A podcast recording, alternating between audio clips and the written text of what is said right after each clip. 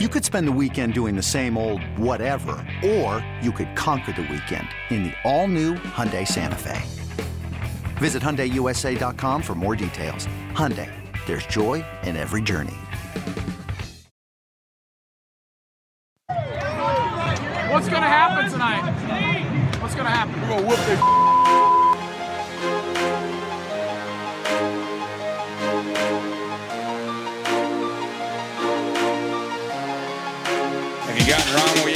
Morning, afternoon, evening, brunch time, lunchtime, uh, not great offensive basketball time.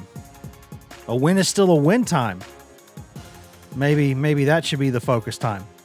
Actually, no, there you, you, you gotta focus on fixing that offense too time. That was that was hard to watch time. Whatever time of day it is, boys and girls, it's the right time for the Go Vols two forty-seven podcast. Wes Rucker coming to you from Fort Rucker Studio here on a very, very pleasant, very unseasonably warm, very warm Tuesday afternoon here in God's own Knoxville, Tennessee at Fort Rucker Studio, just a couple miles away from Thompson-Boling Arena, where Tennessee will not be until Saturday. The Vols will be uh, in the state capitol at uh, old, old, old, and I love it, but most people don't, and I understand why. Memorial Gymnasium, playing the Vanderbilt Commodores. They're good friends from the capital of this very fair state.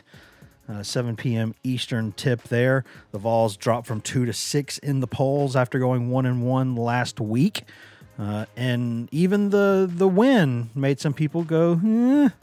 Eh. So we got a lot to talk about with that, and we we we actually would have had this podcast on Monday, but we had the first of the the Diamond Vols podcasts uh, with Ben McKee, uh, which is Ben's going to be hosting those. I'll join him for some of them, or a lot of them, or just however it goes. But we had that one on Monday, and he spoke with Connor Pavoloni, Tennessee's former catcher, now with the Orioles. Lots of good stuff there. Uh, so that's why this one's Tuesday instead of Monday, because we had that one Monday. Uh, but we'll also have Ben in this one, so we'll go on over to Ben McKee's house and get to Ben McKee now. Benjamin, what's going on? Not a whole lot. Very busy because baseball is ten days away, and basketball is in a very important stretch right now. Uh, this this week is not necessarily what next week is. Next week you welcome Alabama uh, on Wednesday night, the day after Valentine's Day, for a date between two rivals. And Alabama, arguably the best team in the country. I do believe that they're the best team in the S E C at the moment. I think their fastball is the best for sure. So that, that'll be a really fun game.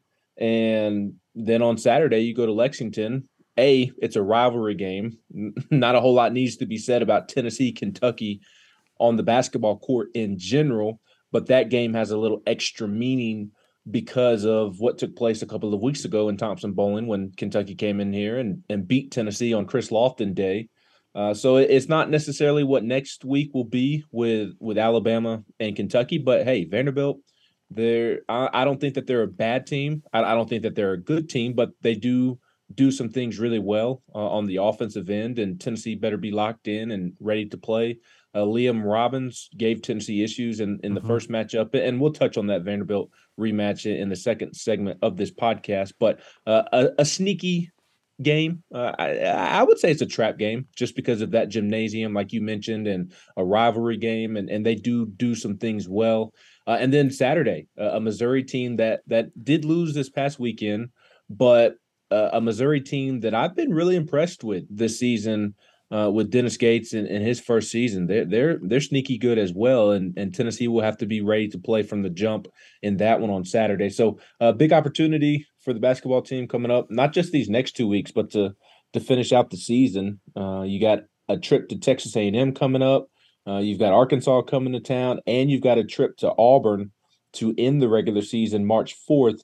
The only gimme game left on the schedule is South Carolina on February twenty-fifth. And and Vandy, maybe a, a gimme game, but I don't think it's one hundred percent set in stone that Tennessee will beat Vanderbilt. Like, I actually do believe it's one hundred percent set in stone Tennessee will beat that South Carolina team at home here in a couple weeks. So it's busy. As uh, Tennessee basketball hit, hits the stretch here, Wes, uh, with the N C double A tournament approaching. And then, look, Tennessee baseball, uh, they get going here in, in ten days. And just to share a thought or two on how we're going to do the Diamond Vols podcast this season, Uh, this is my fourth season dedicating a podcast solely to Tennessee baseball. Uh, A, because I love doing it. B, because the team now demands it, and it, it is very warranted. So uh, I, I take a lot of pride in doing that pod, and, and Wes, you will be on there with me a ton, practically every single one. Uh, but obviously having Pav on there was, was a little bit different, uh, a lot going on with basketball, and wanted to get him on because he's been working out, preparing for his upcoming minor league season, while the current roster is also getting ready for its season. So he knows the roster better than you, me, or anybody practically out, outside of the coaches. So that, that's why we wanted Pav on for that first one. But moving forward, uh, Wes will be joining me on, on that pod. And uh, we, we probably won't go heavy with the Diamond Vols podcast un, until really uh, conference play starts, or at, at least till basketball season ends. We're, we're still going to turn them out. We're, we're still going to produce them and, and have some content going in, in that sphere, but it'll it'll probably be one a week uh, until basketball season ends, or at least until conference play starts, and maybe honestly the, the week after conference play, because you open up with Missouri, and that should be a nice little three game sweep for the Vols, should and, be, yeah. and then that's when life gets real, uh, and you welcome Texas A and M to town, uh, which if Tennessee basketball does what it's supposed to do, Uh, that is the weekend of the Sweet sixteen and the Elite Eight. So uh, basketball should be going up until that time of the year as well. And then hopefully they'll make a Final Four run, and uh, th- that'll coincide the, the following week when Tennessee goes down for goes down to Baton Rouge to take on preseason number one L S U, which will be really fun. So uh, probably one Diamond Vols podcast a week up until uh, kind of that time of year, end of March. But uh, as you can certainly already see, baseball will not be neglected. Baseball and basketball, very important to us over at Go Vols two forty-seven, and, and we will cover it as so. And my last thought, Wes, uh, on this long monologue to open up the pod that I that I threw a curveball at you with, is I'm with you on Memorial Gymnasium. I, I like Memorial. I, I do. Is it the most um I mean, it's it is an eyesore to, to some extent, but I, I kind of like it. That that that's what college athletics is, right? It, it's yes. It's a lot of quirkiness, and and Memorial Gymnasium, it fits that billing. It, it's quirky, and uh, it, it's not college basketball isn't always supposed to be some super nice twenty thousand seat N B A arena. There, there's supposed to be some quirkiness Uh, involved with arenas, just like there is with with football stadiums and college football. So I like the the kind of the, the change up from what we're used to seeing. We're used to seeing these brand new arenas with Auburn and Ole Miss, and Thompson-Boling is certainly nice, and, and Rupp has been renovated, and Alabama's about to have a brand new uh, arena as well. I kind of like the curveball. I, I like the switch up and, and going with something quirky and, and funky, kind of like the old days. Yeah, I, I just think I think it fits that university. I think it fits the, the quirkiness of, of that program being in the league. You know, I, I just think it's really, really old, and, and there's not a lot of just super, super old gyms and field houses left. So I, I cherish the ones that are still there. And and I know it, it, it gives Vanderbilt a bit of an advantage uh, with, with getting used to coaching or, or playing in there with the the, this, the the court and everything, and the coaches being on the end. But you know how many disadvantages Vanderbilt has in this league to begin with? So whatever. I mean, it's fine. I don't think it's the end of the world. Um, it's interesting. But I, I'm I'm glad that you said all that stuff. That was a lot of a lot of good stuff. You also said doo-doo twice, and I, I didn't I didn't respond immediately, even though I badly wanted to. I, I did not. I'm actually trying to talk maybe a little bit less, because as you can still tell, uh, it's been no secret that uh, I've been having a little bit of that uh, little bit of that pneumonia, and ain't nobody got time for that the past month. So my voice is still a little bit – I feel fine mostly, but my, my voice is still just battling back a little bit. So um, it's all good. We got a lot to talk about, and we will talk a lot in the second segment about about this week ahead, what it means for Tennessee, the the challenges that are presented.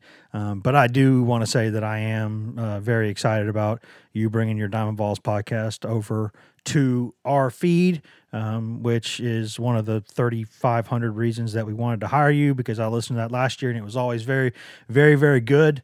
And uh, looking forward to to having that in the mix with our stuff this year. That's going to be a lot of fun. Before we move on, though, we do need to discuss Uh, Tennessee's rock fight with Auburn over the weekend. Um, I, I for those of you who read Go Vols two forty-seven, Uh, if you don't just listen to the feed, if you actually read the site too, uh, then you'll probably know a lot of my thoughts on it. Uh, I, I don't think you apologize for wins ever. To me, that's rule number one in sports. Like, rule number one in sports for me is don't apologize uh, for for any win ever in any sport, in any facility ever, for any reason. Uh, it, to me, it's it's the most... To me, it's like more important than sportsmanship, basically. Rule number one is if you win, you don't apologize, you move on. Um, so maybe Tennessee, you don't apologize, but you also don't gloat after that, because it wasn't quite the eyesore that Tennessee Georgetown a decade ago was, um, but it was it was rough. It was the lowest scoring game in history between two S E C teams. Uh, it, it was it was. Gross. It had a little bit of a controversy there at the end, although I think that all came out in the wash. I think both teams kind of got hosed in the final twenty seconds there with calls. I think Auburn only got the ball back with a chance to tie because it got away with a foul. And then Olivier Comwell got away with what I think most of us would probably say is a foul, although you can't really put things uh, in a in a box and just talk about them by themselves in a vacuum. I, I think Auburn did that leg whipping thing and that flopping all day long. Tennessee was begging the refs to call it. The refs finally called it in the second half, and then from then, Auburn kept doing it, but the refs weren't giving them that anymore. And I think the refs were just saying, we're not we're not doing this anymore. And so Wendell Green Junior did not get the call there at the end, and the game went on. So I think that all came out in the wash in the final twenty seconds. Um, but I think there is ample room for concern, Ben, and I think that's fine. I also think it's a little bit exaggerated because uh, this defense is so good that if you count this team out, you're you're being foolish, I think. Yeah, I, I think so too. Before we have that conversation yet again about the offensive struggles, the, the conversation that we cannot avoid this season, unfortunately, I, I do want to talk about that final play, and, and I'll first start before I get into that about Uh, feeling good about a win over Bruce Pearl, because those have been few and far between over the course of, of Rick Barnes' tenure uh, here at Tennessee. And I, I think only amplifying that is the fact that not only has he struggled against Bruce Pearl, but they, they've had some pretty bad losses to, to Bruce Pearl as yeah. well. I, I think back to the S E C tournament a couple of years ago, that was gross. Uh, the, the year that they went to the Sweet sixteen, the Grant Admiral team. Uh, they they played Auburn in the title game. Uh, the, the day after they had that awesome win over Kentucky, and Lamonte had the clutch shot there at the end. Uh, a whole lot of emotions were poured out on that Saturday, and they come back on Sunday, and they just absolutely laid an egg. Uh, that that Auburn team, and I believe that was the Auburn team that made the Final Four that year, mm-hmm. they they just absolutely smacked Tennessee down. I mean, it, it was just an ugly basketball game. And uh, th- there's been, uh, I want to say there was another blowout at, at one point w- with Auburn. Bruce has come back in here. Uh, I, when he first got to Auburn and, and won with a lesser team, uh, then then there was the the year, it, it might have been the, the same year that they lost in the S E C tournament, where Tennessee ended the regular season at Auburn, and that game came down to the wire. And, and I want to say that the S E C, a co-share of the S E C regular season title was on the line, and Tennessee lost that game there in Auburn that day. So all that to say, anytime you beat Bruce Pearl and his Auburn team, and look, it's a good Auburn team too. If if Tennessee beats Vanderbilt forty-six to forty-three tomorrow night, like it did Auburn, then I, I don't know. I I'll tell, it's not even that I don't know. I don't feel the same way in terms of looking at the win the same way. Uh, that that would be much different if if Tennessee beats Vanderbilt the way that it that it did Auburn. If it was an ugly performance all around, the offense was just hideous. It was one of the worst basketball games of of, of all time, at least in the modern era of college basketball. I, I'm not going to look at it the same way, because Tennessee should not be in that type of dogfight with, with Vanderbilt. Um, but Auburn, they are a good basketball team. They have not been good offensively, but they have been a good defensive team. Yeah. And as we know, Tennessee's offense just isn't really clicking. Uh, they, they, they've shown signs of it at times during conference play, but they've just not been able to click consistently. Uh, and, and I think that can be viewed as a a good and a bad thing, kind of leading into to the other conversation that that you brought up about Tennessee's offense and, and being concerned for the future. I, I think if you want to look at it from a glass half full perspective, they still have a lot of time to figure it out. They, they have a, a whole month, and, and you'd rather the offense figure it out going into March rather than figure it out in January and then not be playing its best basketball when March does arrive. So that that's one positive way to look at it. And then the negative way to look at it is, well, oh, this this offense is is never going to figure it out. And how in the world can you trust this offense in March to win three, four straight games? Not and not that the offense is going to be relied upon to win the games, uh, because we know that this team hangs its hat on the defensive end and on the, the rebounding. But the offense is going to have to execute in, in the postseason, no matter what the defense does. And you don't really trust this offense to to show up even in the slightest to, to complement the defense for, for three or four straight games. So so that is a concern. And then I did want to say that I agree with you uh, on that final play there at the end. I, I do think Olivier Comwell fouled Wendell Green. Uh, I, I think he pushed the screener into Wendell. And then I think that he did not give Wendell room to land. Correct. But I also do not at all fault the referee for not making that call. And I and I'm not saying this because I cover Tennessee. I like that they didn't give uh, Auburn the call. If if that was Santiago Vescovi or Josiah Jordan James, and all they did was flop, flop, flop around like a fish out of water constantly all afternoon long, and they didn't get a call because they were flopping, I would appreciate that as well. So it's not just the, a Tennessee thing. If the roles were reversed, I would feel the same way. I am so anti-flopping. I absolutely despise it. It, it is so bad for basketball. And I love that they have enforced this new flopping rule this season because it goes on so much. And although I do think Olivier Comwell fouled Wendell Green, Wendell Green was also flopping on that play, and, and he can tweet that yeah, he was. He, he wrapped his legs around him like like he yeah, was he, like he, he was can, like he was Black Widow or something. He he can tweet that he's wrapping his legs around him because Olivier did not give him any room to land. He he wrapped his legs around Olivier because that that's all Wendell Green does. He he's trying to draw a foul. He's not trying to make a basketball shot when, when he shoots a basketball. He's trying to draw a foul, and, and that's what he was doing in that play. But the ref isn't going to call that when that's all you've been doing all game long. So uh, I do think that Olivier fouled. And, you know, Wendell Green, I believe, has the third highest free throw percentage in the S E C. If I'm Auburn, I, I know it's uh, it, it's a tall task, even for a good th- free throw shooter to, to go to the line with no time on the clock. And you have to make all three to go to overtime. That That is a difficult task. But if you're going to ask somebody in the S E C to do it, Wendell Green's one of the first people you're asking to try and attempt that. So if you're Auburn, you certainly want to go to the line and, and have that opportunity. But I do appreciate, for the game of basketball, it has nothing to do with Auburn or Tennessee.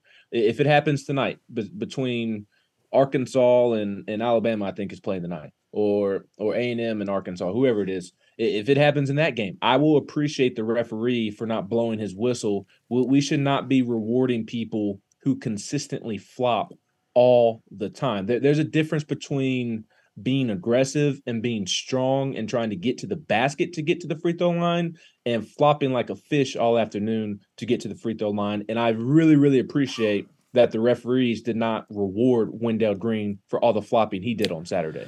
Yeah, I think that there's um, there's no doubting that – Well, I, I can't say there's no doubting. Uh, I, I'm not going to, I only speak for myself. For, from, from my perspective, I think if Rick Barnes' tenure at Tennessee had gone exactly the same way it's gone and Bruce Pearl hadn't been at Auburn, I think there would still be some frustration with postseason Barnes talk and some of the other things, the occasional offensive stuff. But to me, there is absolutely no question in my mind anyway, that Bruce Pearl going to Auburn and doing what he's done and getting to a Final Four once and, you know, winning the S E C and uh, beating Barnes a few times along the way, that has complicated the relationship between Barnes and this fan base. There's no way around that. You know, Bruce Pearl could go outside in, in downtown Knoxville and freaking shoot somebody, and a lot of people around here would not want him in jail. He he is a beloved figure here for for sort of the, the rebirth of the basketball program and the pride that came with it and his attitude, the way he embraced the fans. that he is a beloved man to a lot of people around here. No matter what he did, no matter what he did, no matter how much embarrassment he caused the university, there are people who love him, and that's fine. That is absolutely their right to do it. That has, however, complicated things with Barnes, and I think it's made his the some of the fans' frustration with him, I think it multiplies it by at least two, because they've they they still see the ex come to town every now and then, and they remember, oh, well, he got to a Final Four. Well, okay, yeah, he's been to one, and Barnes has been to one. That's, you know, uh, that's how it, that's how it's gone. Not for Tennessee, um, but beating Auburn is something that is not going to make those problems go away, um, but it helps maybe a little bit. But it's still the relationship, and I've been talking to a few other people in the media, and I, I didn't get their permission to mention their names on the podcast, so I won't do it. But there is a real confusion from from people who cover Tennessee, or for, from national people who, who cover lots of college basketball, who don't understand why the frustration with Tennessee's fan base is to the extent that it is. Because the, the, the level of disconnect between a team that is ranked this highly and a fan base that just a lot of people will not get on board, will will not fully invest, it, it it's I really hate to keep talking about it, but it is so unusual that I think it, it has to be discussed. And it's it's there is no right or wrong. That let me get let me get this straight. There is no right or wrong. There is the way that you feel, and the way that you think, and the way that you think and feel is exactly the way you think and feel. It's not right. It's not wrong. It's what you think. With that said, I don't understand it, and I would be lying if I said I did. I I think it is em- embellished. I think it is exaggerated. I think it is blown out of proportion. Let me get some more synonyms here. I just think it's taken to another level from where it should be, because across college basketball right now, you might have Purdue, maybe Purdue, that's a little bit better, you know, a little bit better than the pack. But then you got a pack of about fifteen or twenty teams, and there's not that much difference between them. Any of them could win a title. Tennessee is toward the top of that group. I don't understand, if you have a team this far into a season, nineteen and four record, has a chance, still outside chance to win the S E C, has a chance to make a deep run in March. I, I just don't understand the the the hesitation for people to be like, hey, let's let's support this and see where it goes, because it you're, you're good. Yeah, and and you you and I somewhat disagree on, on this, uh, and, and we've had this conversation two or two or three. But times. I still think people have the right to feel how they want to feel and think how they want to think about it. I'm not saying they're wrong. I'm saying I don't get it. Right. Oh, no, I know. And I'm I'm not saying that that you are when I say what I'm about to say. Uh, w- what I'm about to say is uh, my my feeling if if I was having a, a conversation with Patrick Brown or, or Ryan Callahan right now. It has nothing to do with, with what you just said. I, I think it's being kind of blown out of proportion by by the, the fellow media members, to, to be honest with you. Um, I is is there a higher percentage of people that get disgruntled with basketball than football? Yes, absolutely. There, there's no doubt about that. Um, and do I believe it's a small minority that is very loud? Yes, I do. Yeah. But that small minority is also bigger than what the small minority would be for football or or maybe even baseball. But my point is, so like I agree with what you all are, are saying there. And look, I, I see the numbers on the things that that we write and so on and, and so forth. I see the engagements on social media and, and what gets the clicks and the retweets and the likes and all that. I see it because I live it, and that's part of my job. So there's no doubt that there is a, a funky feeling with this basketball team where, where I separate from you and, and others who have gone on their Twitter rampage the, the last couple of weeks. A rampage is... Like I, I, I don't I don't see why it's confusing. I, I think it's pretty cut and dry as to why people are not all in on this basketball team. We we've reached the point under Rick Barnes where they want more in the N C double A tournament, and we're not in the N C double A tournament right now. And, and just because they want more in March doesn't mean that that people aren't appreciating beating Bruce Pearl, because the the majority of the sentiment that I saw on social media and on the message boards over the weekend was, I'm really glad we beat Bruce Pearl. That was the first comment out of the mouth. But then also the second comment was, oh, but that offense, I hope they can figure out before March. And I don't see what's wrong with feeling that way. And right now, I don't care what the defensive metrics say. Like, they don't pass the eye test. They can be ranked number two in KenPom. They're not the second best team in basketball right now. And analytics are, are very important. They're very helpful. There's no doubt about that. But they don't pass the eye test. I'm sorry. They're, they're not the second best team in the country. I don't think they're a top ten basketball team right now. Do Ooh. I think that they can win a national title and, and make it to a Final Four? Yes, I absolutely think that they can. But they have to improve so much on the offensive end if they are actually going to do that, because the defense can can continue to do what it's doing, and it's great, and, and that's perfectly fine. But it's not going to achieve the goals that they want to achieve if the offense doesn't step up, grab the bull by the horns, and improves. Like, it, it's it's frustrating to watch, and that's why there's this discourse amongst fans right now. So I, I don't understand why, why that's so confusing, because – it's not that people are just totally wiping out the success that they're having during the regular season. There are those loud minorities. Yes, I recognize those. But the majority of people are appreciating what is being done in the regular season. They're still tuning in. They're still paying attention.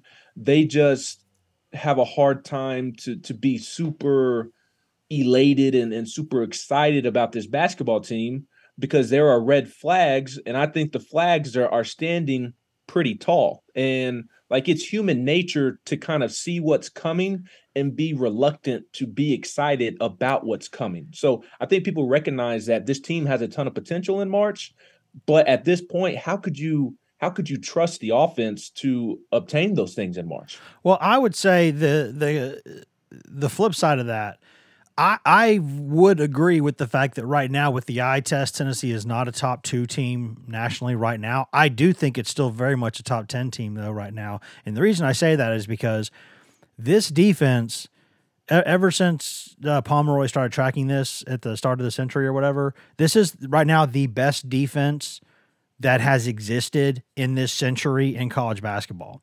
So normally when a team is that good defensively, it's a little bit better offensively as well, so the numbers can work themselves out. But it is it is unprecedented that a team is like ranked number sixty in one of the two ways you can be ranked, and in the and in overall is is second. That that is how good Tennessee's defense is. I mean, Tennessee played offense like uh, it was bad last week across the board offensively. And in that game, Tennessee still went to Gainesville and led by six with like ten minutes left in the game and beat a ranked Auburn team. Like, in that week, despite being just horrible, horrible on offense, uh, most teams, that's two blowout losses. This defense, it makes it so hard to calculate what what will happen in games, because you have to go truly bonkers from three Uh, normally to to score more than like sixty, sixty-five points on this team. You just you just do. Um, or maybe you have a big man who's a cheat code like Edie at Purdue or somebody like that who could give you problems like Dickinson from Michigan did last year. But that's why it's hard to figure out, because we're looking at, it's kind of like a white whale. Like, we found a team that is metrically impossible to understand, because the defense gives you a chance to win every single game that you play. And the offense is going to have some stink bombs, but you don't know when they are. So it's still, to me, a team that if it were a series, you would feel great about. But in a one-off, you're always going to be a little nervous, because those bombs can happen at any point. We'll say all these bombs have come against teams that have like top twenty defenses. Uh, the only one that wasn't was Kentucky, and that's been a really erratic defense, but sometimes very good. Like, even Colorado, as bad as that team is, twentieth nationally in defense. Um, you know, Florida, top ten in defense. Um, Auburn, top twelve or top so right there in defense. All of those teams uh, are right there in near the top twenty nationally in defense. All of them are. It was the same last year. So they're not having these games traditionally against a lot of bad defenses. It's good defenses that are giving them those issues. And that's a concern because that means maybe we've seen the ceiling of this offense against good teams, defensive teams, and it's it's not great. But you can't say that because Texas also has a top ten defense, and Tennessee scored like, what, eighty-two points and could have had more in that game. So I don't think we're looking at a team that right now is a top two team, but I still think we're definitely looking at a team that's a top ten team because they're just metrically different, but and they're analytically different, but it's still right there because their defense is so freaking good. I mean, their field goal percentage defense could end up being, and I'm not exaggerating here, one of, if not the very best in college basketball history. Their field goal percentage defense, part of it. It is unbelievable how good they're how good they've been there. It's unbelievable. So, and they're a top five rebounding team and uh, or uh, rebounding nationally, rebounding margin.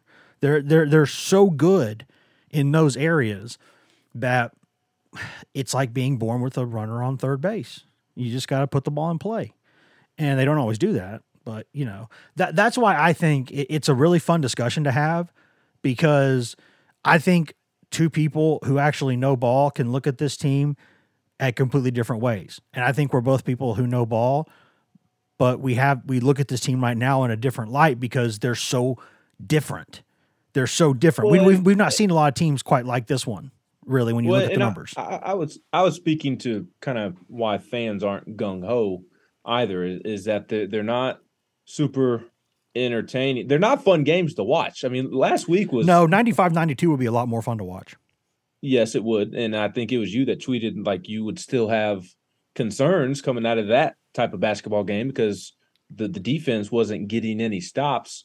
But it, it's it's not even like ninety-five ninety-two. I mean, seventy-two seventy. I mean, something like that. I mean, it it, it was so bad last week. And, and when when it has been bad this year, it has been absolutely disturbing type types of basketball games that are setting the sport back a hundred years. I mean, that, that's how bad the, the basketball has been when it has been bad this season.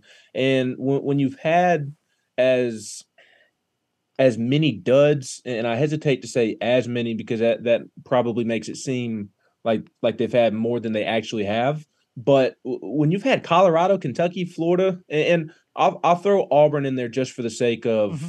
it kind of piles on to the offensive concern. I mean, that that just really doesn't allow folks to get excited for March. And, and media members in this town can can talk about how Tennessee's only ever made it to one Elite Eight and uh, how, you know, Tennessee doesn't traditionally have a ton of, of tournament success. That is all very, very accurate, and expectations should be somewhat tempered in that manner. But like, it's okay for expectations to change over time, over the course of a decade. Absolutely. When when you have more resources and, and better talent.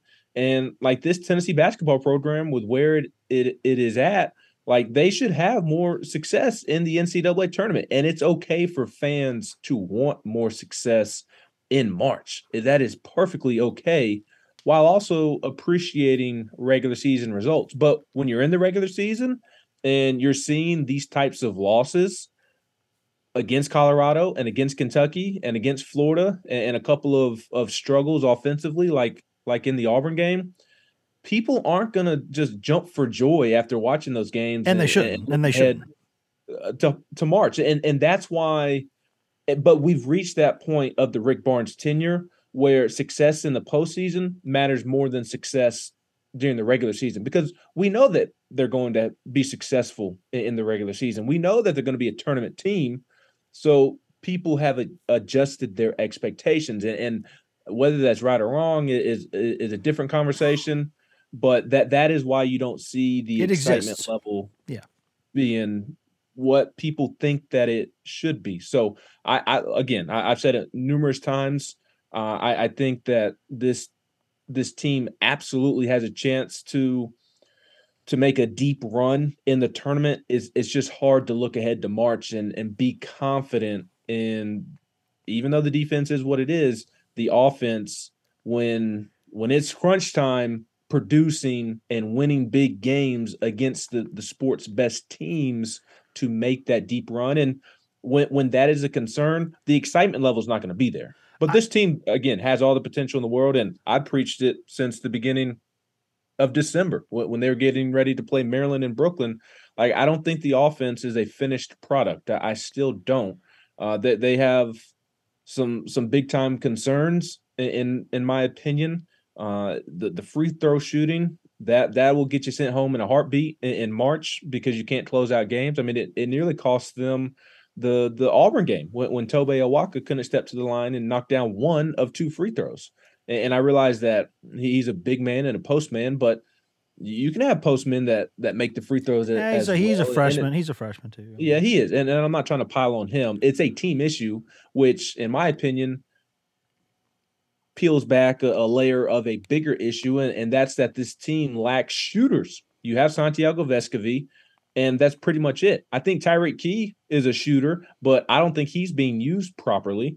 Uh, Josiah Jordan James has also developed into a shooter, uh, and Zakai is better than what he's played the, the last couple of weeks. But when outside of Santi and and really Tyreke, who do you look at as like, oh, they're a shooter? Like that that's what they're known for. Like Zakai can make shots, obviously. He is a a good shooter, but that's not what he's known for. Like a Santiago Vescovi. Josiah Jordan James is more of a all-around player. And I think that's why you continue to have these duds, is because you don't have uh, enough guys that that can knock down open shots. You don't have guys that can create yeah, on their own. Say, or create their own and get to the rim, yeah. And I I really do like Olivier Comwell as a basketball player. I, I think he is very talented. I think he's very skilled. I, I think he has a ton of potential.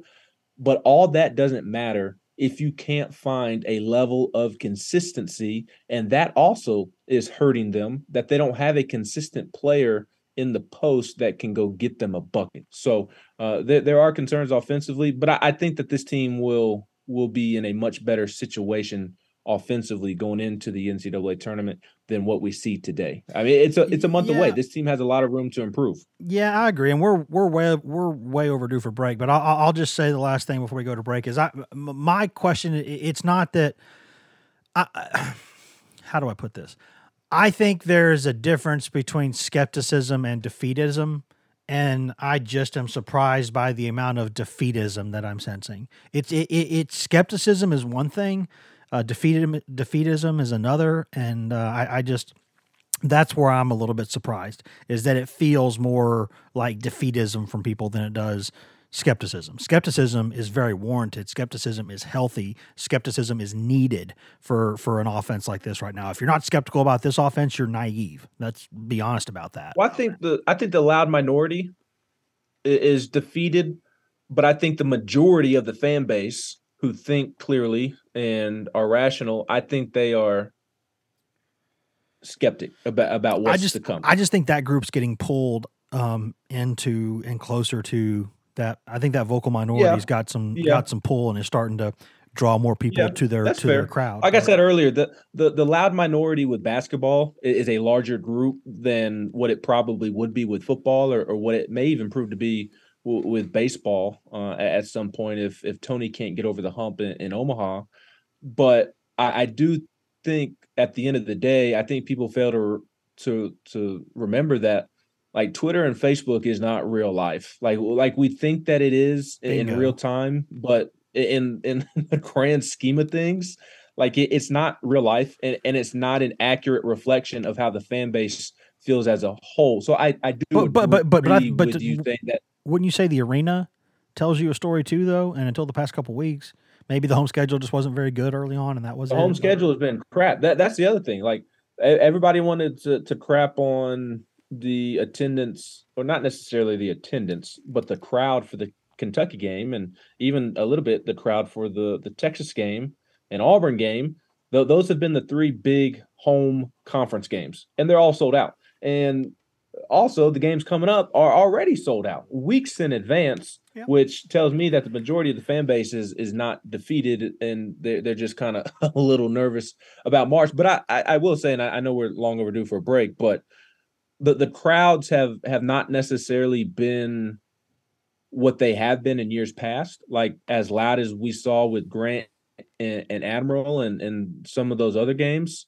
But it, it's been loud in Thompson-Boling Arena. And, and maybe it's just me, and, and Wes and I sit right on top of the student section, and, and they are in our ear the entire game. So maybe it feels louder to me.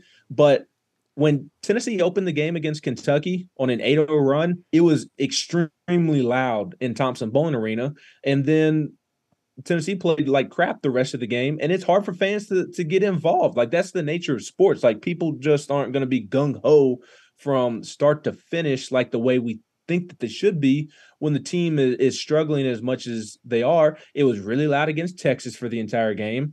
And despite the struggles offensively against Auburn, it was really loud against Auburn this past this past I, Saturday. Was it as loud as it has been and can be? No. I think that is fair to point out. But there are people out here act, acting as if the, the crowds have, and I'm not talking about you, as, as if the crowds have been absolutely terrible. And that's not been the case at all, especially given how terrible the home schedule has been up until that Kentucky game. Yeah, that's fair. I'll, I'll just say this. I'll, I'll say that that it's, again, just to double down, triple down, quadruple down on this, I am not criticizing anyone's opinion or thoughts or feelings. People have the right to absolutely think whatever they want. What I am saying and have been saying is that I don't understand why it's to the level it is. That that's that's my only point. Is I'm not saying that you're wrong and I'm right, or anyone out there is wrong and I'm right. I'm saying I don't understand. So again, if they bow out in the first weekend of the tournament, then all these people are going to be lining up to say, I told you so, and that's how life goes, and, you know, they won't be wrong. That they they will not be wrong. So uh, we'll step away for just a second, pay some bills, listen to some products, services, uh, in-house ads, et cetera, and then we'll come right back here and talk about this week here on uh, the Go Vols two forty-seven podcast. Hashtag ad. Money! This episode is brought to you by Progressive Insurance. Whether you love true crime or comedy, celebrity interviews or news, you call the shots on what's in your podcast queue. And guess what? Now you can call them on your auto insurance too, with the Name Your Price tool from Progressive. It works just the way it sounds. You tell Progressive how much you want to pay for car insurance, and they'll show you coverage options that fit your budget. Get your quote today at progressive dot com to join the over twenty-eight million drivers who trust Progressive. Progressive Casualty Insurance Company and Affiliates. Price and coverage match limited by state law. eBay Motors is here for the ride. Remember when you first saw the potential? And then through some elbow grease, fresh installs, and a whole lot of love, you transformed one hundred thousand miles and a body full of rust into a drive that's all your own. Look to your left. Look to your right. It's official. No one's got a ride like this. There's nothing else that sounds like, feels like, or looks like the set of wheels in your garage. With over one hundred twenty-two million parts, you can make sure your number one ride or die stays running smoothly, so there's no limit to how far you can take it. Brake kits, turbochargers, engines, exhaust kits, roof racks, L E D headlights, bumpers, whatever your baby needs, eBay Motors has it. And with eBay Guaranteed Fit, it's guaranteed to fit your ride the first time, every time, or your money back. Plus at these prices, well, you're burning rubber, not cash. Keep your ride or die alive at ebay motors dot com. Eligible items only. Exclusions apply.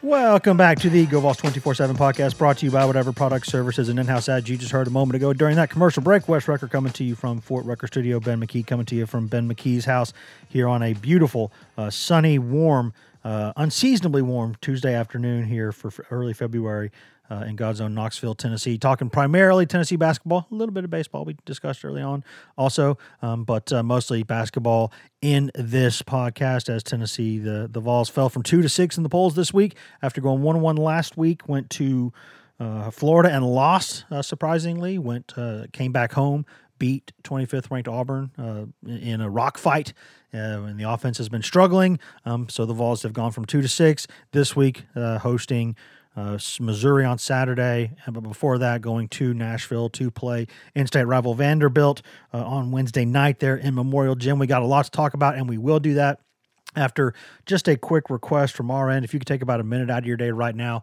let's say sixty seconds, seventy-five seconds, ninety seconds tops, go in there, rate and review and subscribe to this podcast. We really would appreciate it. Uh, if you're just listening on the website there at Go Vols two forty-seven dot com, that's fine. We still love you. There's no wrong way to consume this podcast. What helps us out the most, though, is if you go in there on Apple Podcasts, Spotify, Google Podcasts, iHeart, TuneIn, Stitcher, anywhere in the world you can cast a fine pod. You can find this Go Vols two forty-seven podcast. We do it for free. We're happy to do it. It's a labor of love. No complaints from this end, uh, other than I can't really talk right now. But, but other than that, no complaints really from this end. Um, but what helps us out the most is if you go do those things. And since uh, we're doing this for free, I don't think it's too much to ask to rate, review, subscribe, et cetera. Go tell people you see around town. Tell your friends. Uh, tell people. Tell your frenemies. Tell people you see around town. Tell anyone else you see wearing orange. Uh, and you never know. That could be your new best friend. That could be your your new partner. That that could be your partner in crime if you're a criminal. Anything is possible with karma. Pay it forward. If you're already doing all those things, thank you. We love you. And if not, I award you no points. And may God have mercy on your soul. Ben, back to business. Tennessee uh, has the aforementioned uh, road trip to Vanderbilt on Wednesday. Then the Vols come home on Saturday and play Missouri. And these games, to me, feel like F around and find out games. Um, because I think going to Vanderbilt, Uh, in a gym where obviously, you know, you'll have a bunch of fans there, but you'll also have a bunch of people who hate you more than life itself, uh, and and a team with a coach that has always schemed against you very well, that knows you very well, uh, and a, a different kind of gym. So that game, if Tennessee takes care of business, that's a win. Um, but if Tennessee plays badly, it absolutely could be a loss because Vanderbilt has beaten some pretty decent teams this season. Vanderbilt, I think, is a really well-coached team. Liam Robbins is a tough matchup for Tennessee right now. Uh, and I think there's a lot of, I don't want to say concern, but awareness that's got to be there. And then Saturday, um, a Mizzou team that is really fast, really up and down, a lot of possessions. Um, that's a team that doesn't have a lot of size, but has some guys who can hurt you and they can get hot from three and they can they, they can make your life hard. So I would say this is kind of an F around and find out week, Ben. I, I think it definitely is with Vanderbilt. Tennessee has absolutely no business losing to this Vanderbilt team. Um, th- this isn't even the, the the Vanderbilt teams at the end of the Stallings era, Kevin Stallings era. Uh, th- those teams had talent. And outside of Liam Robbins and uh, a couple of other guys, I mean, Miles Studi, uh, he, he's a good basketball player. Uh, he he and Liam Robbins are, are capable of, of having big nights. Um, but overall, as a team, this Vanderbilt team does lack talent. They're, they're one hundredth in KenPom, and, and they've been pretty good offensively, which is weird because they lost Scottie Pippen Junior over the offseason, and, and they've gotten better offensively probably because they're, they're not so reliant on one player, but they're fifty-sixth in, in KenPom, so that, that'll be a pretty nice matchup uh, for, for Tennessee's defense. But it, it'll be very disappointing if this Tennessee offense cannot manufacture points uh, against Vanderbilt, because Vanderbilt is absolutely atrocious on the defensive end. They are one hundred eighty-fourth, one hundred eighty-fourth. Which is basically on, mid-pack. Yes, but for a S E C basketball team, yeah, that is really, really bad because yeah. you're you're they're down there with the teams that are in the the lower levels of, of college basketball. Two years, I mean, you make a fair point. Three hundred and thirty something teams in college basketball. That that's why they're fifty-sixth uh, offensive rating. They're they're fifty-sixth in offensive efficiency. That's that's why that's actually pretty good. You you, you hear that in football and you think, oh well, that. That's not good. There's yeah, only one hundred. Yeah, there's th- when there's three sixty-three, it's a different game. Yeah, correct. F- fifty-six out of three sixty-three is a different game. And you're right. The the defense is middle of the pack, but in the S E C, they're fourteenth in KenPom. So it, it is KenPom's worst defense in the S E C. Uh, teams shoot well against them. They don't turn teams over. Teams grab a lot of offensive rebounds against them. Uh, it, it this is going to be a, a really disappointing performance if, if Tennessee's offense continues on the trend that it, it has been continuing on. Like like this is not a game where you should struggle to get to fifty points. I mean, th- this is a game where you should should score eighty. Uh, I mean, that, that's really how bad Vanderbilt's defense is. At least in the seventies, yeah, at least eighty. This, this Vanderbilt defense is booty. You you wanted to talk about doo-doo earlier. This Vanderbilt defense is doo-doo. Like there's no reason that Tennessee's offense should struggle Uh, on Wednesday night. And and look, not even just the personnel on the team for Vanderbilt. it's going to be a home game for Tennessee. The Vanderbilt fans, the, the few that there are, they're not interested in basketball at, at the moment. They're, they're just not. They're, there's really not a, a home court advantage, even with the quirkiness of that arena. The, the quirkiness itself is an advantage, but I don't I don't think that it is when you play Tennessee, because Rick Barnes uh, has now coached against Vanderbilt in sixteen games. I don't know how many of those have been at Vanderbilt, but he he's very familiar with Memorial Gymnasium at this point. I guess since it's uh, his eighth year with Tennessee, this this will be his eighth time coaching uh, in Memorial. So that that's not going to be a, a new thing that he's going to have to deal with as a coach. He, he's used to coaching from the baseline, so even the quirkiness of the arena is not going to be an advantage. So uh, it's going to be a home game for Tennessee. It, it, it is by far, uh, on paper, uh, a game Tennessee should have a, a tremendous amount of success uh, against. They, they did only beat uh, t- uh, beat Vanderbilt by eleven last time when they played, and, and I say only eleven as if that's not an accomplishment. That that's a that's a good number uh, against an S E C basketball team. But Liam Robbins was a, a bit of a problem at times. Scored eighteen in, in that game. And he he has the potential to to to slow down Tennessee on both ends, just because you don't know what you're going to get from Tennessee's post play uh, night in and night out. So I do think it it is the case with with this Vanderbilt team. You, you mess around and and you're really going to wreck some things. Uh, Missouri is actually a really good basketball team. Maybe I shouldn't say really good because they're not top twenty-five, but they were on. Yeah, they're they're they, they they're on, flawed, but they're feisty. Yes, I. I would lean towards them being good more so than than bad, as simple as that sounds. They were on the verge of being ranked in the top twenty-five until they lost at Mississippi State uh, the, this past weekend. I mean, Missouri has some big wins uh, on its resume. They beat Iowa State by seventeen in the S E C Big twelve Challenge. They beat Arkansas at home.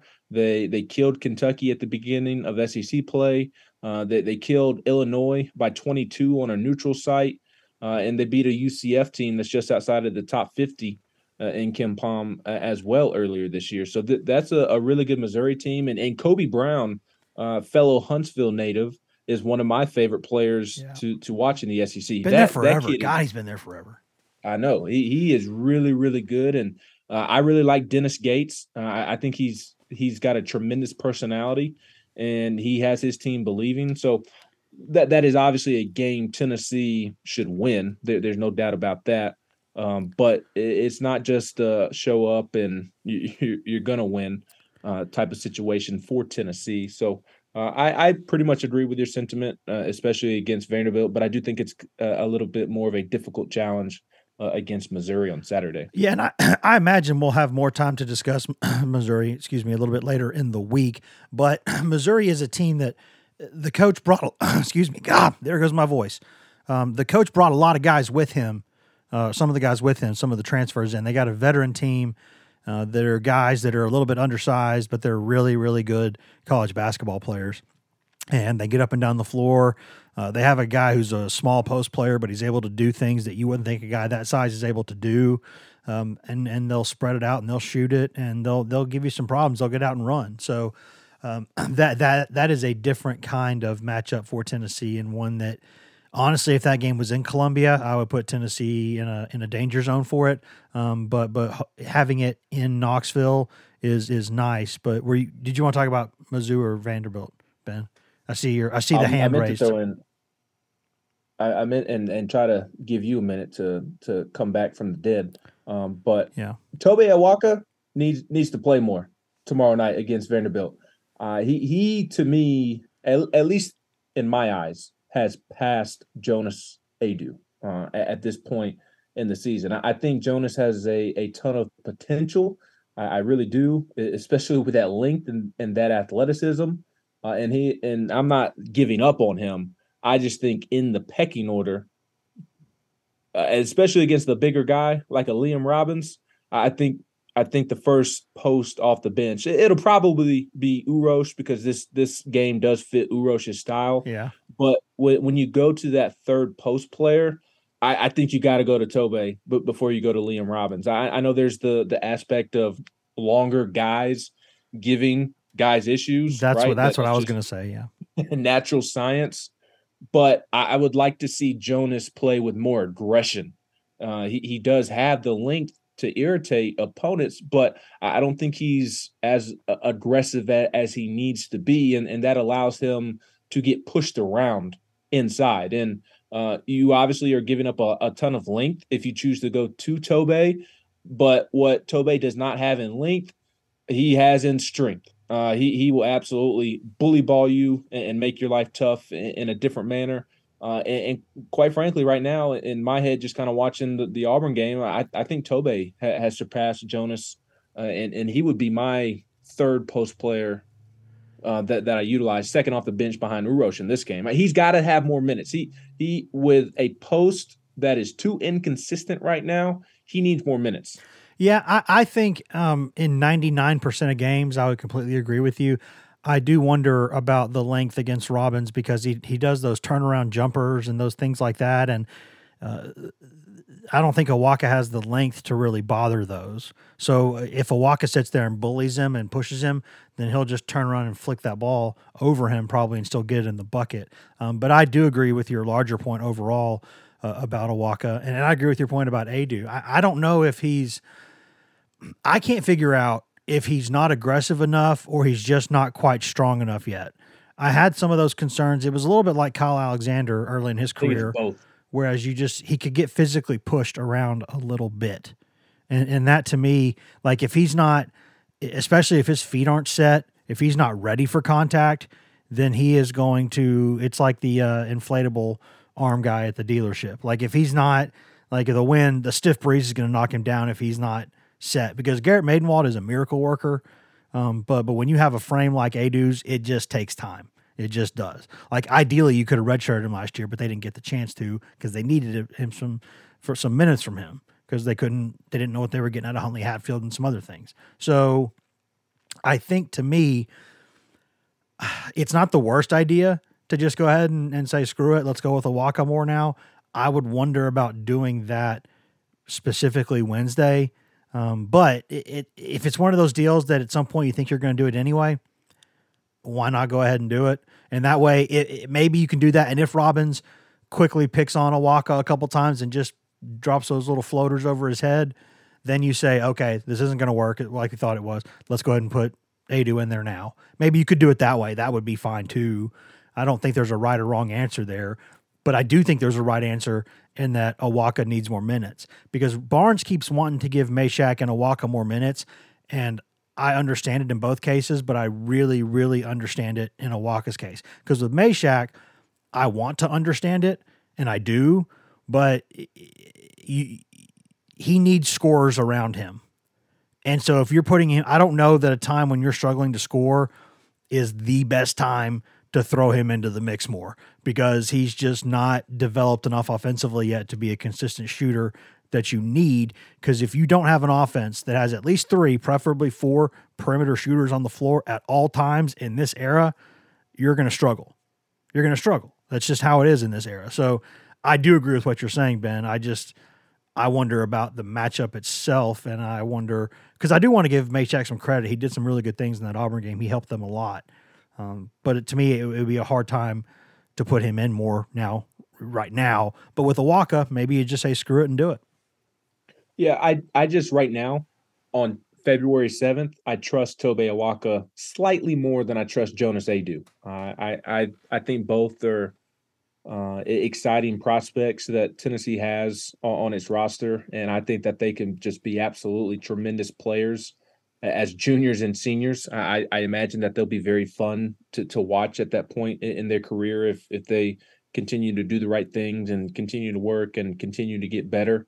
I, I just, at this moment, I trust Tobey more than I trust Jonas. And, and I, I wholeheartedly agree with your thinking on the matchup with Robbins. I, I would prefer that length as well, but the the length against Colin Castleton and, and the length against Jahmai Broome that you could have used, he wasn't ready for it. He didn't show up ready for it. So uh, if, if that's been the case the, the last couple of games, I, I'm going to Tobey first. And then, like you said, if if Tobey's kind of having a freshman moment and, and maybe fouling a little bit too much or, or out of place, which has become less of an issue, uh, I, I've particularly noticed that Tobey has has been in place in practice. So that that was something that Barnes was hitting him over the head uh, about early in the season during practices, just quite frankly being where he needs to be. And now it's more so about just executing. He's where he needs to be. Now it's more so just about not having those freshman moments and executing the way that he is supposed to execute. So, uh, and I think with Jonas, I think it's a, a little bit of both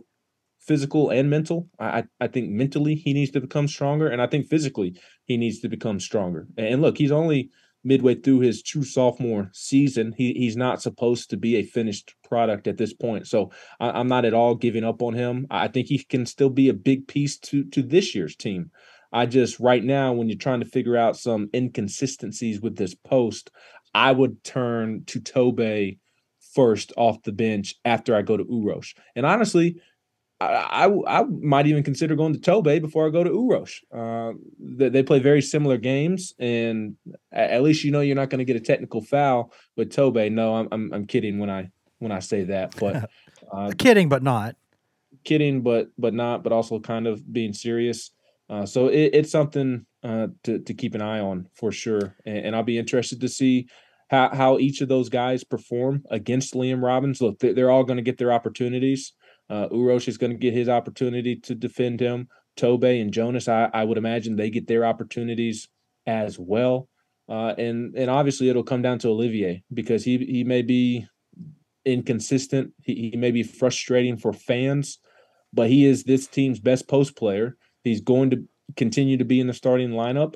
Uh, he, he's going to continue to play a ton of minutes. And I think it's best to just hope that it, it finally – clicks for him from a consistency standpoint, because if it ever does, he, he can be one of the best players in all of college basketball. Yeah, and to me, it, it's we talk about who needs to fill some of those minutes at the five spot during the game. At the end of games, it's going to be Comwell unless he's fouled out, and I'll give you two words that explain the reason for that: free throws.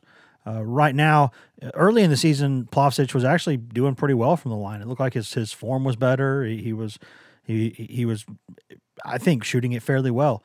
Has de- definitely nosedived a little bit lately from the stripe. It's been been a challenge the past month or so uh, for him. And, and Awaka just hasn't had a, a high volume of them and is still working on it. So late in games, if they're close games, uh, you cannot have Uroš or Awaka on the floor right now.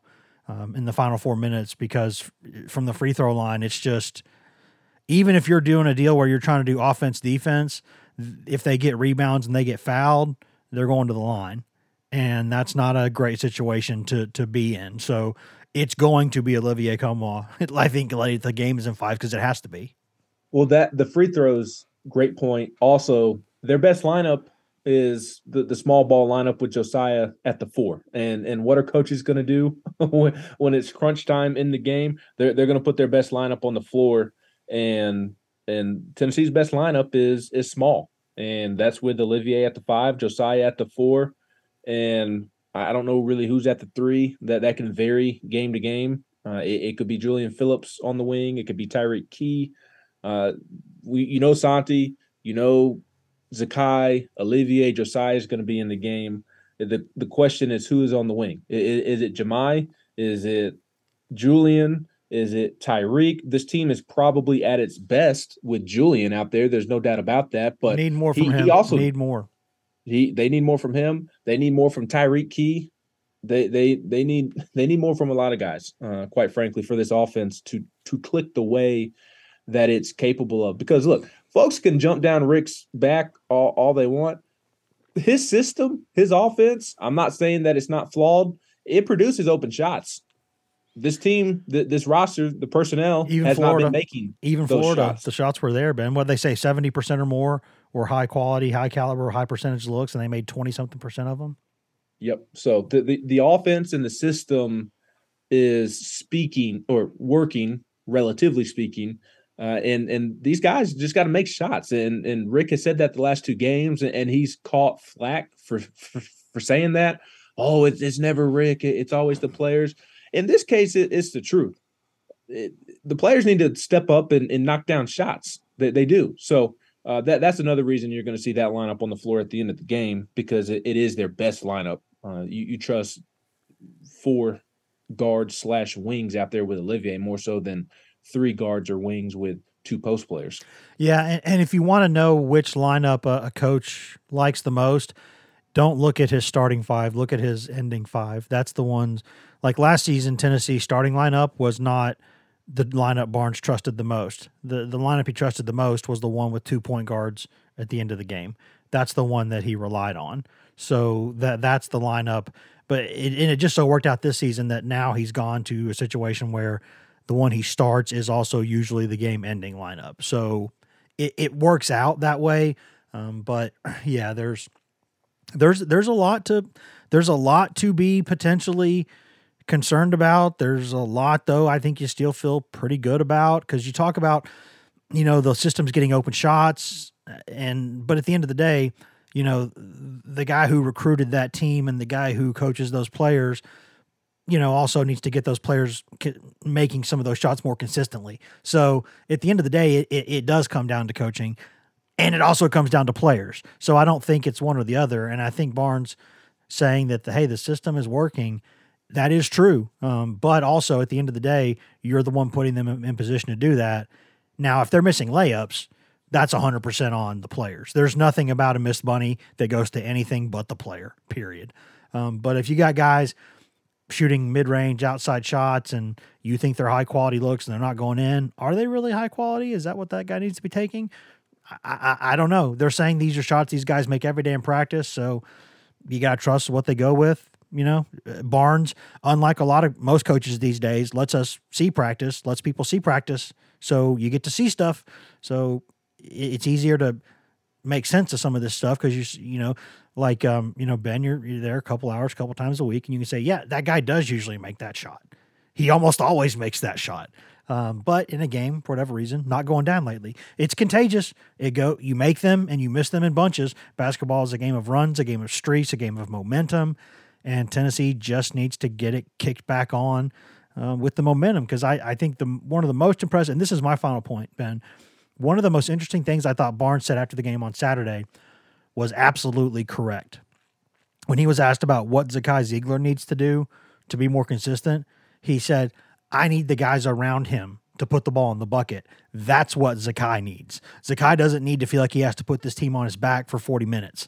Zakai needs the guys around him to score, so he can put them in position, and then he can just kind of fill in and and get his shots when he knows that the team needs them. It's a different deal when nobody's scoring. That puts a lot on the point guard, and um, it's frustrating, right? I mean, you saw it late in the game uh, against Auburn. There was a, a play where, you know, Ziegler was getting harassed by double teams, and he, he dribbled around and made just an absolutely perfect pass right in rhythm, right to Plavšić, right about two and a half, three, four feet from the rim in front, and Plavšić just missed the bunny, went up and missed it. And you can see Ziegler being like, oh, like, what do you want me to do, man? Like, let's go. And so I think it, it, it's easy to point to the point guard, but I, I think Barnes trusts his point guard. I don't think it's that. I think he needs more from the guys around him. Yeah, and, and it's not Jahmai Mashack that they're expecting to take ten to twelve shots a game. It, I mean, it, it's the Josiah Jordan James and the Santiago Vescovis and the and even Zakai, zero for ten and zero for seven from three yep. on, on Saturday. Those are the guys that are good shooters. It, it, it may not be what they do best. In Santi's case, it, it obviously is. Santi's one of the best shooters to ever come through this program. But th- those guys are still really good shooters, all three of them. Uh, Julian Phillips is a better shooter than he's shown early in the season. And also, he probably needs to be a, utilized a, a little more as a, a corner shooter, somebody that can can stand in the corner and when, when Santi or Zakai drive to the basket and, and suck in the defense, can kick it out to Julian, and, and he can make that three. I, I've seen him do it a bunch. I, I've seen him do it in games. Uh, Tyreke Key, I think the primary ball handler role that he has tried to adapt to, I, I think that has not necessarily gone according to plan. I, I don't see how you can think that it has gone according to, to plan when, when you look at his struggles compared to he, he opens in an exhibition scoring twenty-six against Gonzaga. And I know that that was an exhibition, but still, Gonzaga still has a ton of good basketball players on their team. and averaging eleven points per game throughout the non-conference schedule. And, and then now he's he's like M I A on most nights during conference play. So I, I think utilizing him more as a scorer, which is what he does best, would also benefit this offense. So uh, again, when, when they're driving home the point that that these guys can make shots and, and need to make more shots, they're, they're not talking about Jahmai Mashack, uh, who has a better shot than I think people realize, and they actually are trying to get him to be more aggressive and, and shoot a couple of more times a game, because he has open looks in the yeah. mid-range that he can knock down, and, and he just refuses to take them because he doesn't have the confidence to. Uh, but but they're not asking the Jahmai Mashacks or the Olivier Comwells or, or the Jonas Aidoos to, to take seven to twelve shots uh, from the mid-range, from the perimeter throughout a game. They're, they're asking their guys who are good shooters to knock down those shots more consistently.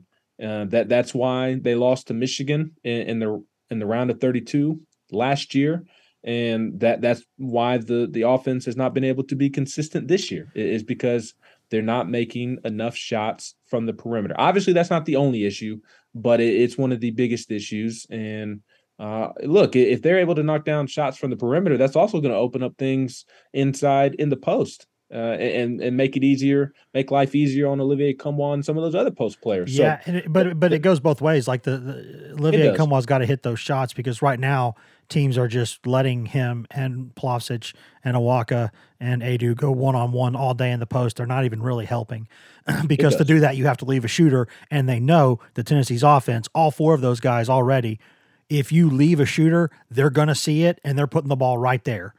So they know that, and so people have scouted this, and those guys inside have got to make those passes. But I will say this, also in the Auburn game, some of Tennessee's problem was, you've heard them say all season long, that sometimes they shoot outside too much early on. Right now, teams are wanting them to do that, so they are they are just sort of Tennessee's forcing bad inside shots early in games when guys are open on the perimeter, because they're trying to like bullheadedly establish this. Just take what shot is open. It's not about do this to do that, do that to do this. It's about every possession, where is the open shot? Where is the good shot? Take that shot. That's what I don't understand. I mean, they have this th- this thing where they're like, okay, we're really going to pound it inside early on. Well, no, they've done that a few times this season, and they've taken bad inside shots and passed up with good shooters on the outside because they're trying to prove a point. And I, they know more about the game than I do, but I don't get that at all. I think every possession you take where the open shot is. That's what I think. Yeah, they, they just need to make shots. I mean, it, it's it's it's really – that's simple. They need to make more open shots. I'm, I'm not saying that that Rick Rick is a flawless basketball coach, but he's won. He, he's let's see, twenty-seven games away from eight hundred, or twenty-seven wins away from eight hundred career wins. That's not by accident. That, that's not by luck. He is truly, even with, with the the conversation around March surrounding his name, he is truly one of the best coaches to to ever coach college basketball. He's a, he's, he's a first ballot Hall of Fame coach. Yes, and and there's not any doubt to that. So I, again, I'm I'm not saying that he's just absolutely perfect and, and whatnot, but he's really, really, really, really dang good and knows what he is doing. And simply making shots and knocking down these open shots won't solve all of the offensive issues, but they won't be ranked as low in, in offensive efficiency. They they don't have the pieces that result in the sixtieth most offensive team in the country. They don't. They don't. Vanderbilt's offense is rated higher than Tennessee's offense, and that should not be the case. And again, simply making shots would would not solve all of the issues. It would not all of a sudden make it the best offense in college basketball this season, but it would – I think would be a top twenty, top twenty-five offense, just simply making the open shots that they are capable of. I agree. I agree. And I think that now that my voice is officially gone again, and we've gone overboard on time anyway, I think it's probably a good time to leave it. But uh, we will be back later in the week for sure. We'll have a lot more to discuss. And again, this is things are things are getting thick now. You, you've got you've got basketball heading toward the stretch run. You got baseball, the number two ranked Vols, getting ready to open their season. Spring football is not really that far away, if we're being honest. So, uh, and there'll be a couple interviews with football coaches this week. So there is a lot going on right now, and um, I have got to stop talking. So Ben, I will say thank you, and uh, thanks for being here. See you, Wes. There's that button, and now I can say thank you for listening to this edition of the Go Vols two forty-seven podcast. We always say that, but we always mean it. Thank you, thank you, thank you for listening. You can find all of us on social media. I'm Wes Rucker twenty-four seven on Twitter. Ben McKee is Ben McKee fourteen on Twitter. Ryan Callahan is Ryan Callahan twenty-four seven on Twitter, and Patrick Brown is P Brown twenty-four seven on Twitter. And if you just want Tennessee news on Twitter, nothing else, you can get that at twitter.com slash GoVols247. You can also go to facebook.com slash GoVols247, uh, where we update that throughout the day, all day, every day, mostly with Tennessee news, uh, but also with news that we think Vols fans will find interesting. Uh, but if you want that best, most delicious East Tennessee Smoky Mountain spring water directly from the source, go get that at Go Vols two forty-seven dot com, the best site on all of Al Gore's internets for coverage of Tennessee football, football recruiting, basketball, basketball recruiting, Tennessee baseball. Nobody, and I mean nobody, covers Tennessee baseball the way that we do. Also, no one covers the Lady Vols that we do.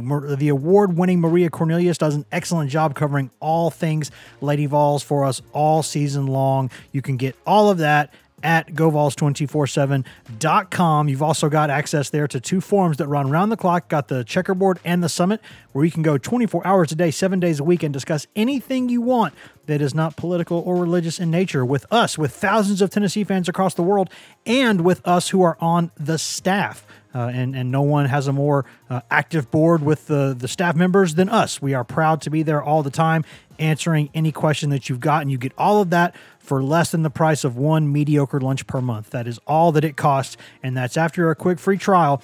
And once you pay us that reasonable rate, which is, again, less than one mediocre lunch per month, you get access in perpetuity to Paramount Plus, uh, which is an excellent growing behemoth of a streaming arm there with us here at C B S, Paramount, Viacom, et cetera. You get every show C B S has ever made commercial-free. You get new movies. You get classic movies that rotate in every single month. Uh, you also get just tons of original content, tons of great original Paramount Plus content. And you also uh, get access to the vaults of uh, Nickelodeon, uh, Smithsonian, Uh, M T V, B E T, Comedy Central, something for the entire family. All of that, all of that for less than the price of one mediocre lunch per month. That That is so much stuff. So much stuff. That's a bunch of stuff. Less than one lunch a month. That's all that it costs. So go to Go Vols two forty-seven dot com and do that. Take advantage of that. Tell your friends to go do that. Again, thank you for listening. You can always go subscribe to us on every content uh, item, everywhere you can get a podcast. You can get this podcast. So please go do that. Thank you for listening again. And uh, be kind to each other, guys. Just try to be kind to each other. There's just not nearly enough people in this world being kind to each other and having basic human empathy and dignity. Let's be better to each other. Let's be good. See you guys.